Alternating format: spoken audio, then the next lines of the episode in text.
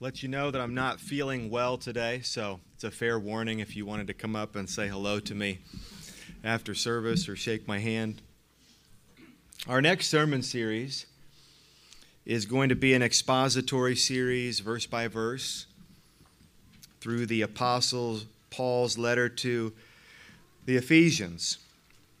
That'll be our next sermon series. But before we begin that study, I've decided to preach just a small set of standalone sermons, each providing biblical answers to weighty questions asked by nearly every person in every age.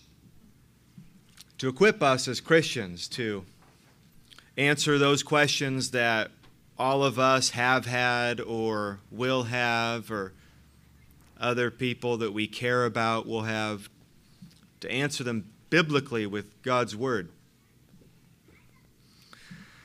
Apparently, according to survey, life's biggest three questions are number one, where did we come from? Number two, what is the meaning of life? Number three, what will happen to us when we die? And I would add, why does the line, you're always in, move the slowest?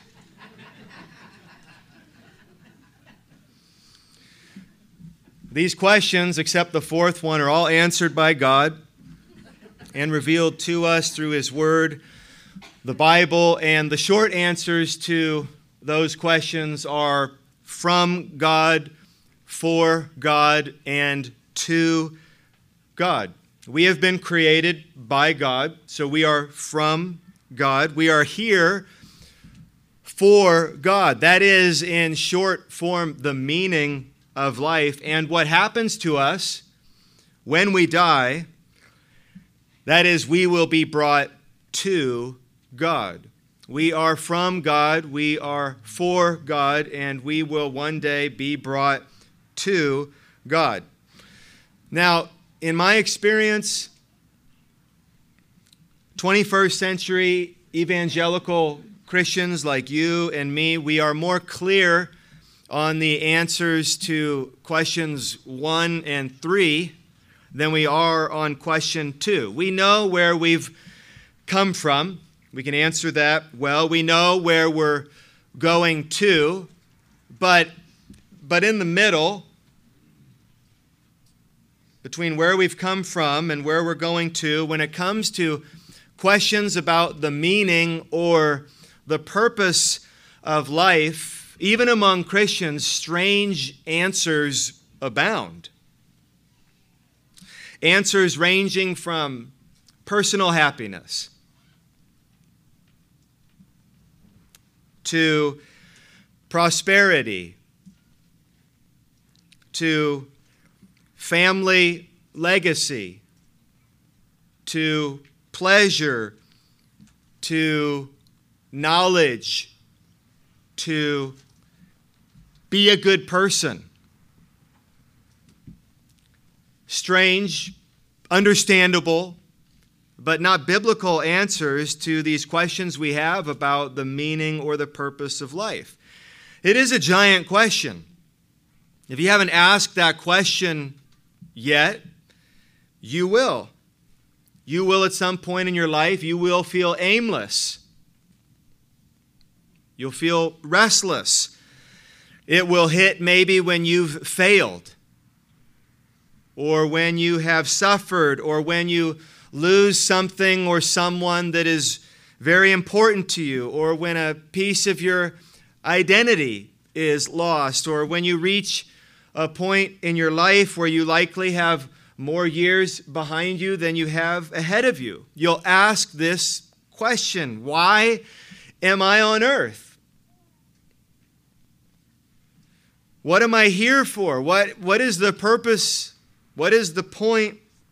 What is the meaning of life? Well, the Bible could not be more clear on the answer. So let's pray together that God's word by his spirit would give us insight today into who and why we are. Our Father in heaven, as we sit beneath your word, we ask that you would please open our ears and our hearts so that both our knowledge of you and our affections for you would grow. We ask this in Jesus' name. Amen.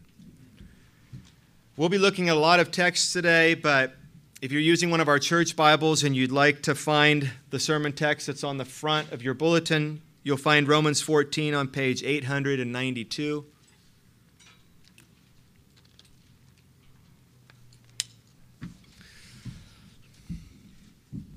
What is the meaning of life? What is the purpose of life? The famous author of War and Peace, Leo Tolstoy, he asked it. He wrote, My question, that which at the age of 50 brought me to the verge of suicide, was the simplest of questions, lying in the soul of every man, a question without an answer to which one cannot live. It was, What will come of what I am doing today or tomorrow?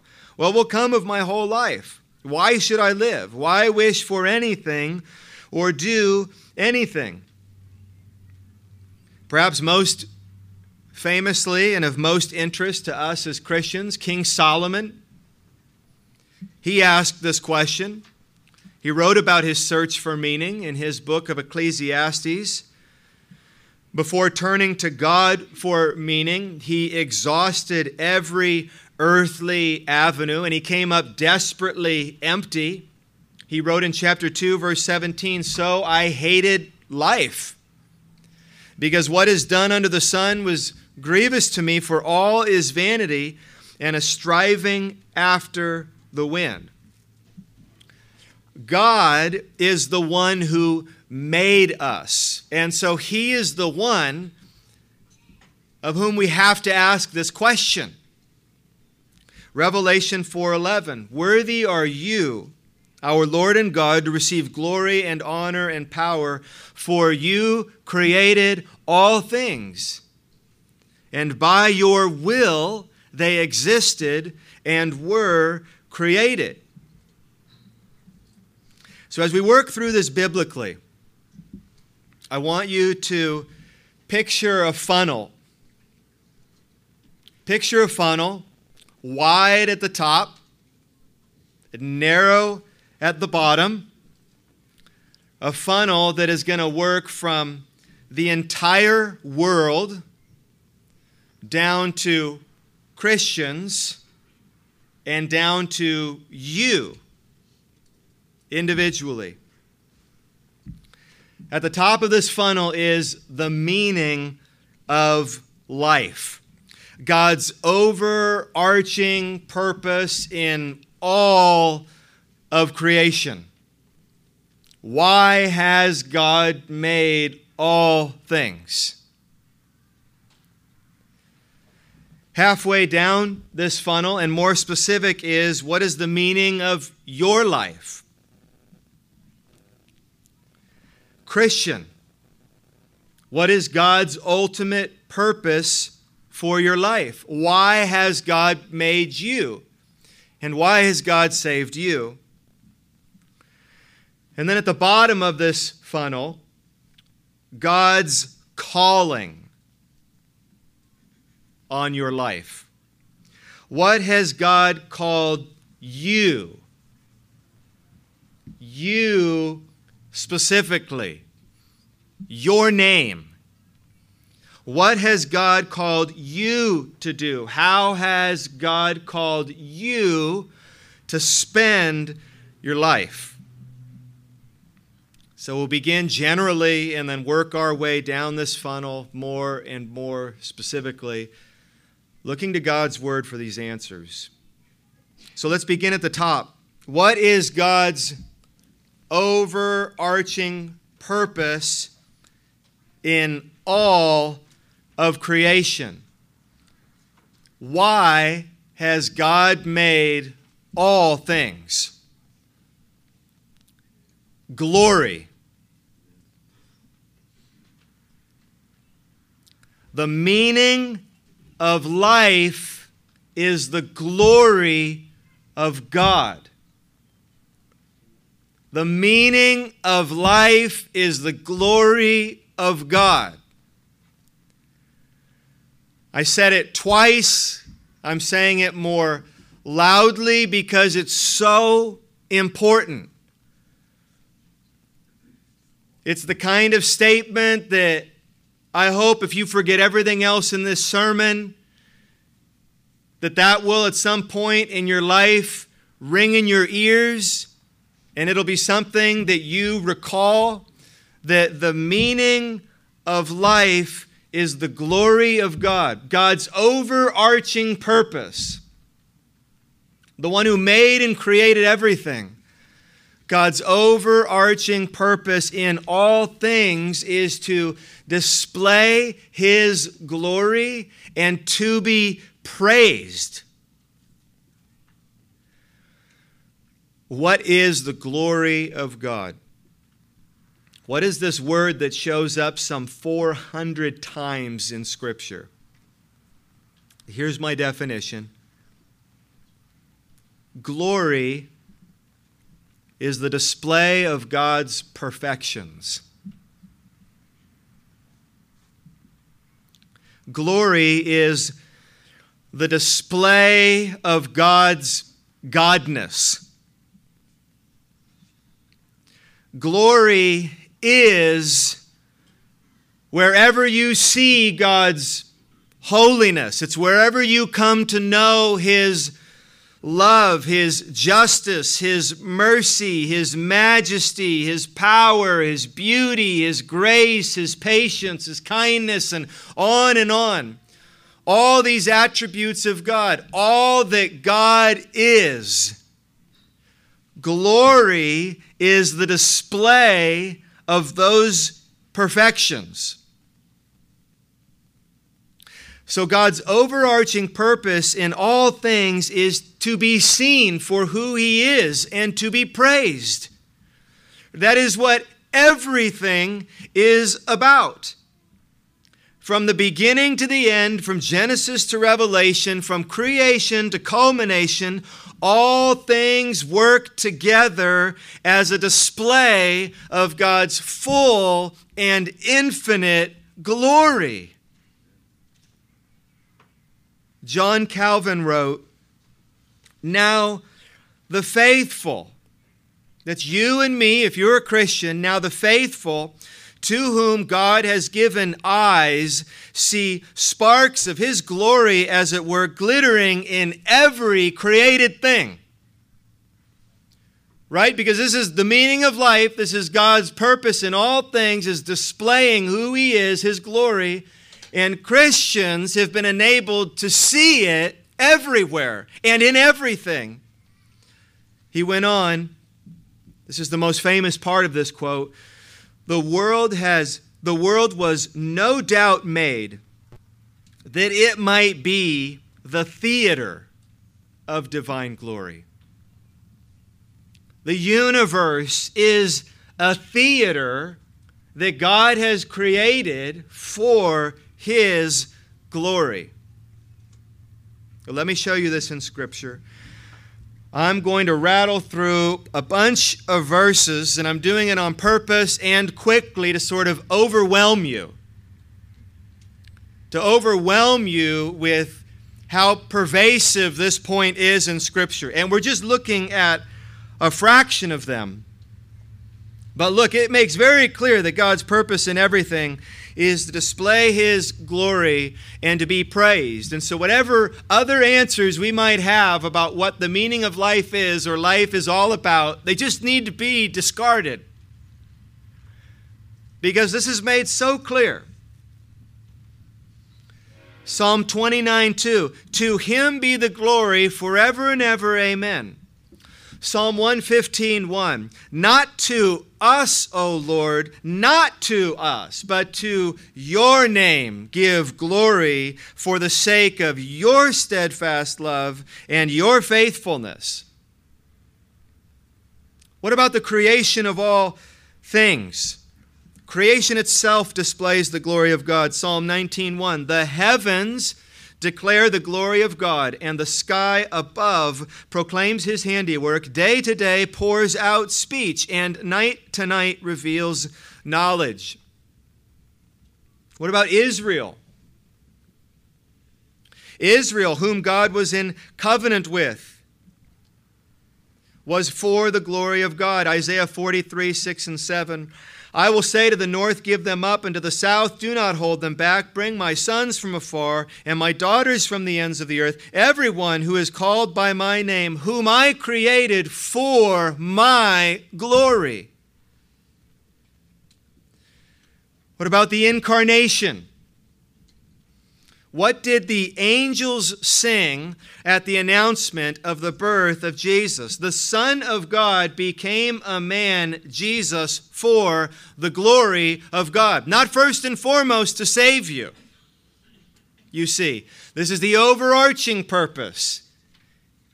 It is to give God glory. Luke 2 13. Suddenly, a great company of the heavenly host appeared with the angel, praising God and saying, Glory to God in the highest.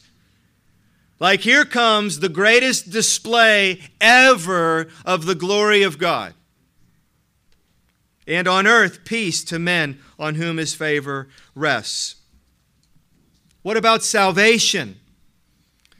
God saving people. We might be tempted to think that God saving people is obviously about the people he saves, but it is not. God is saving a people, not first and foremost for his people, but to display his glory. God saves people to display his glory. Psalm 106 8. Yet he saved them for his name's sake to make his mighty power known. Christians, he saved us for his glory. Ephesians 1 5 and 6. He predestined us to be adopted as his sons through Jesus Christ in accordance with his pleasure and will to the praise of his glorious grace. So he has saved us so that we would praise him. That we would praise him for his glorious grace. How about our sanctification? That is, God maturing and growing us as Christians. Our sanctification is to display God's glory. Philippians 1 9 through 11. And this is my prayer that your love may abound more and more in knowledge and depth of insight, so that you may be able to discern what is best and may be pure and blameless until the day of Christ, filled with the fruit of righteousness that comes through Jesus Christ to the glory and praise of God. And the return of Christ Christ will one day return in dramatic fashion, we are told, and that will be for the glory of God. 2 Thessalonians 1, verse 9. On that day they will be punished with everlasting destruction and shut out from the presence of the Lord and from the majesty of his power on the day he comes to be glorified in his holy people and to be marveled at among all those who have believed. So here is God doing everything to display his glory, to display his godness, his greatness, his goodness, so that he would be praised. And you could go read the end of every single one of the New Testament letters and see that they each end with something like, To God be glory forever and ever. Amen.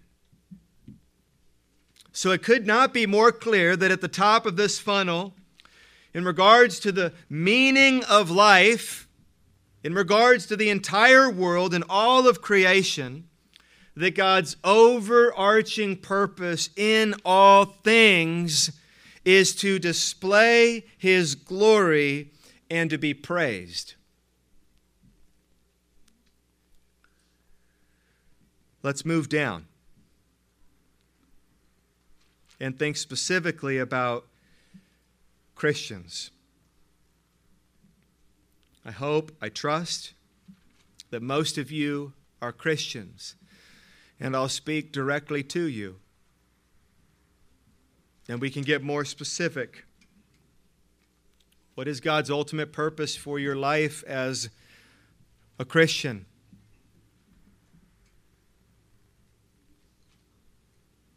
You think about the purpose of your life and the meaning of your life. You think about what you want to do with your life, and you think about what you should do with your life. Why has God made you and saved you? Now turn to that text on your bulletin.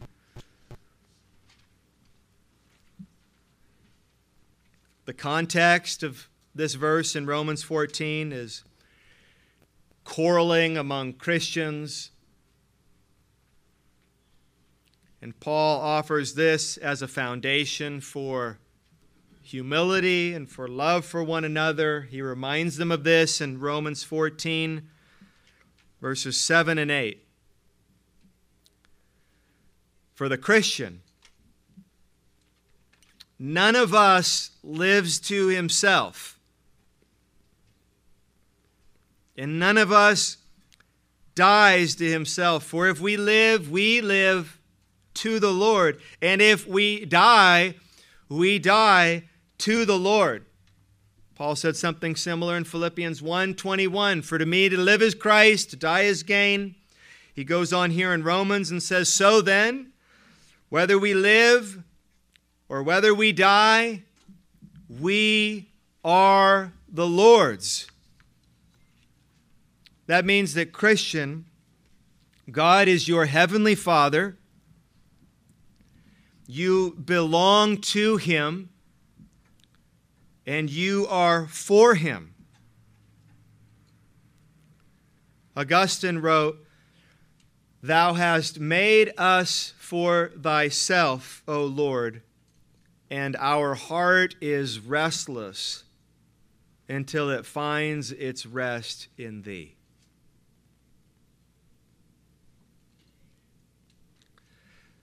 God's ultimate purpose for your life, Christian, is that you would glorify Him.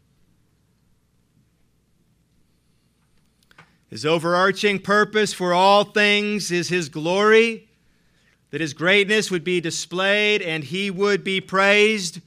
And the ultimate purpose for your life, Christian, you have been enabled to do this, is that you would see His glory, that you would reflect His glory, that you would praise Him. The Baptist Catechism, the Westminster Catechism, Spurgeon's Catechism, they all begin with the very same question and answer, and it is What is the chief end of man? And that's asking this same second question that we're asking What is the ultimate purpose of my life as a Christian? And the answer they rightly gave was to glorify God and enjoy Him forever.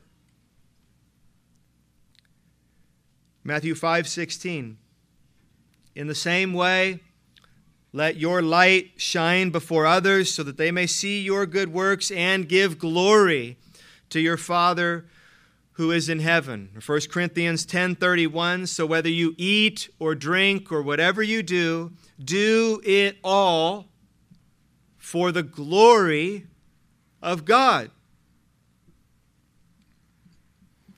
Well, how do we glorify God? We define glory because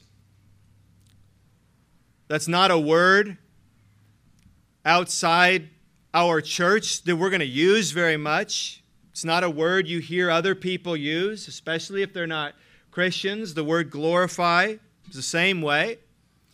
So, what does it mean to glorify God? To glorify God is to live in such a way that draws attention to the greatness of God. John the Baptist said, He must increase, I must decrease. As a Christian, I must fade into the shadows, and God should be cast into the spotlight. To live in such a way that draws attention to the greatness of God, not the greatness of me. My life is not about me, it is about God. One author has written glorifying means feeling and thinking and acting in ways that reflect God's greatness, that make much of God, that give evidence of the supreme greatness of all his attributes and the all satisfying beauty of his manifold perfections. Let me make it even more specific and give you three simple things that you can and should do to glorify God. Number one, enjoy Him. To enjoy God. You do this when you commune with Him.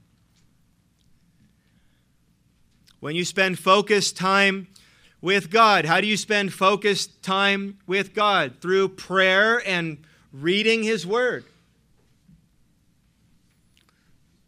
Having a conversation with God where you hear from Him through His written Word and you cry out to Him in prayer. And you thank Him for what you're thankful for and you confess what you're sorry for and you ask Him for help with what you need help with. We commune with God. Or you worship God.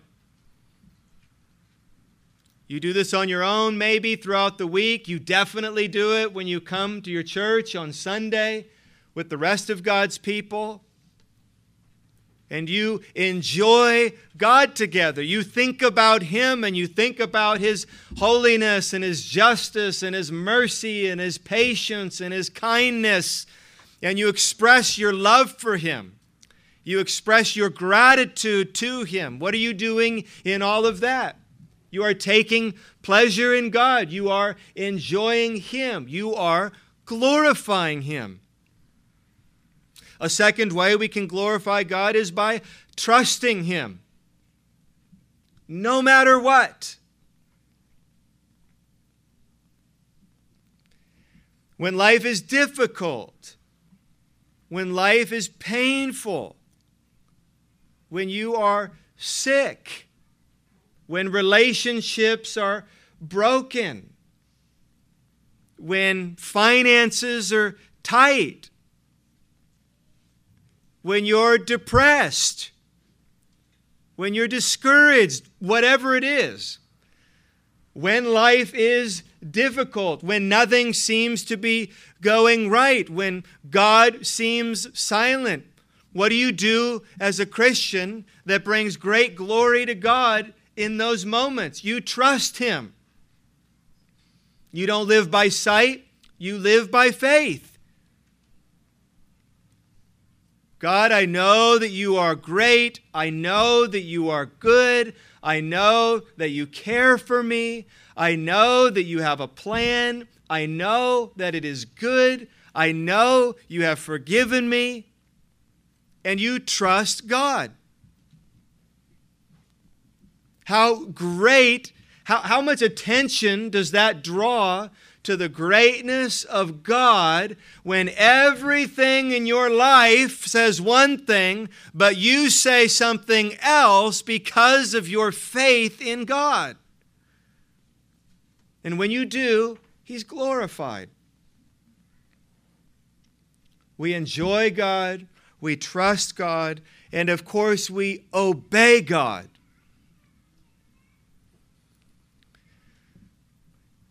We obey God. God, what do you want me to do? How do you want me to live my life? I love you so much. I trust you so much. I will do whatever you want me to do. Even if it means I lose this or I lose that or it doesn't go well for me earthly, I'm going to do it because you're that wonderful. You're that great. You're that trustworthy. We glorify God when we obey Him. And if we want to boil down what our obedience to God looks like, we have that very question answered by Jesus when he spoke to his disciples and brought so many laws before Jesus and said, Help us out here. Can you give us a summary? Can you boil this down? What's the most important thing? We love you, we want to obey you. And Jesus said, I'm so thankful he did in Matthew chapter 22 verses 37 through 40, he said, You, he said two things. You shall love the Lord your God with all your heart, with all your soul, and with all your mind. This is the great and first commandment. And the second is like it you shall love your neighbor as yourself. On these two commandments depend all the law and the prophets. And that term means all of Scripture that they had.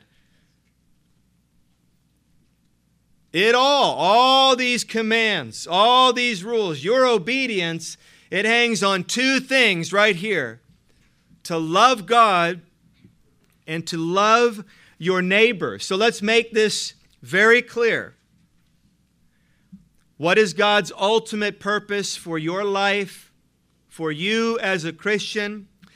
God has made you Christian and God has saved you for the glory of God and the good of others. He has made you for the glory of God and the good of others.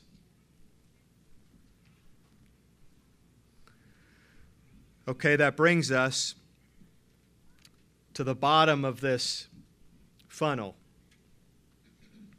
We've funneled down from the entire world to Christians and now to you. What about God's calling on your life? And there's more Christianese. There's another Christian word, calling. What has God called you specifically to do? You should think about that question. What has God called you to do? How has He called you to live out everything we've been talking about? What does it look like for you specifically? I mean, you want to do Ephesians 5 15 through 17, which says, Look carefully then how you live. Look carefully how you walk, not as unwise, but as wise. Make the best use of the time, because the days are evil. Therefore, do not be foolish, but understand what the will of the Lord is. You hear the theme of that passage. You've only got one life. And like we sung about this morning, it might be a long life, it might be a short life. You may have a bunch of years ahead of you, you may have a few days ahead of you. You don't know. But you want to be spent and to be used for the glory of God and the good of others. And what will that look like in your life specifically? Not to just talk about it or to fantasize about it, but to actually right now live for the glory of God and for the good of others. Well, I'd have to spend some time with you and ask a lot of questions to get to the bottom of what God may be calling you to do. But you can also ask them of yourself. Pastor David Strain wrote, and I wholeheartedly agree with this. When we think about our purpose and we think about our meaning and how God wants us to live and what we are called to do, very many of us fall into this trap of comparing ourselves to other people. Other people with different gifts and different abilities and different personalities and different experiences and different opportunities, and it just it makes zero, zero sense. But we do it. And it never goes well. It either makes us feel really good about what we're doing and we probably shouldn't, or it makes us feel terrible that we're not doing enough and we probably shouldn't feel that way either. So he said comparisons are deadly in the Christian life. Right? That's different from seeing an example, a good example, and wanting to emulate and wanting to follow that. That's not what we're talking about. Comparisons are deadly. Our calling is simply to use what God has given us in humility for the glory of His name and the good of those around. It is to use our unique gifts in our unique circumstances as only we can to the praise of His name.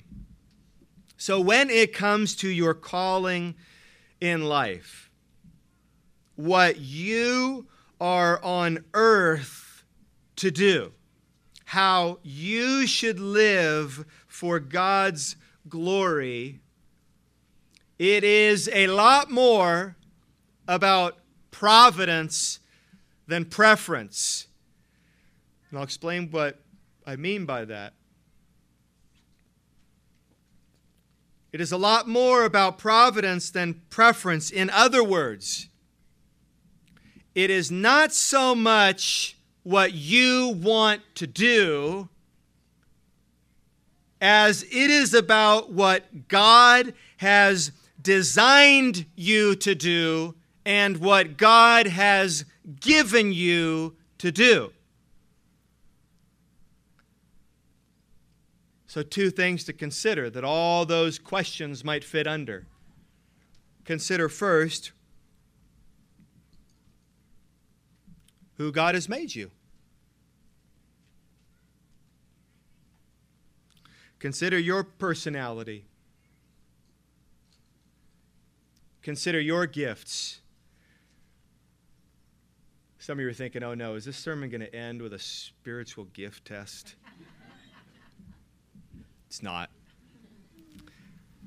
But consider your personality, consider your gifts, your abilities, your talents, your resources, and ask yourself how can they be used for the glory of God and the good of others? How has God designed you? How has God built you? And then the second thing to consider is providence. That is, God's carrying out of his plan in your life. It is the culmination of your circumstances, it is your experiences. Consider the experiences that you have had. Consider what relationships that God has put in your life. Consider what opportunities are right in front of you. So, what often happens is Christians when thinking about what they are called to do, they think too much about their preference and what they want to do, and then they ignore what God has put right in front of them. The people that He's given you to love, the people that He's given you to serve, the opportunities that He's given you to glorify Him. There's a lot of talk about doing great things for God, which I'm not sure is even a biblical sentiment, but let's assume it is that we all must do great things for God. We should agree on what great things for God are.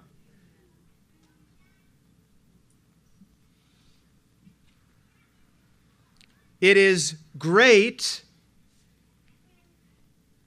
to love God with all your heart, with all your mind, and with all your soul. And it is great to love your neighbor as yourself. You may not be a public speaker. You may not lead mission trips to other countries. You may not write books. You may not be a gifted evangelist. You may not leave an earthly legacy. You may not have abilities or gifts or talents that you can even put your finger on. But you can do great things for God. If by great you mean loving God and loving others. Enjoying God, trusting God, obeying God brings Him great glory. In review, in regards to all creation, God's overarching purpose in all things is to display His glory and to be praised. In regards to your life as a Christian, God's ultimate purpose for your life is that you would glorify Him, that you would live for His glory and for the good of others. In regards to God's specific calling on your life, you'll have to figure that one out. But do not overcomplicate it. Blaise Pascal said, Small minds are concerned with the extraordinary, great minds with the ordinary. Consider what God has enabled you to do and who has God has put in your path and live for his glory and for their good. Now, in conclusion, there is one problem with all of this, and it is sin. The world that is designed to bring God glory is filled with sinners. That's the problem. Sinners like you, sinners like me.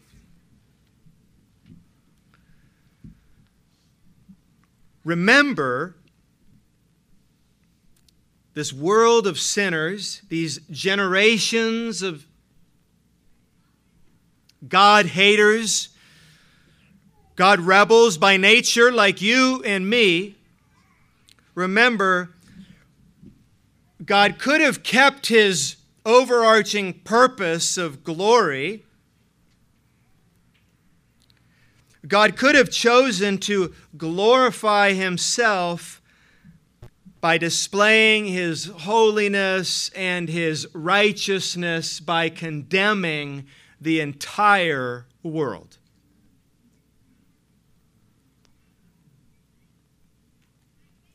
And that overarching purpose of glory would have been satisfied through the display of God's justice.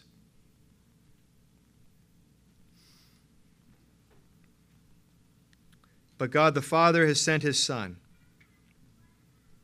that he may reveal more of his character.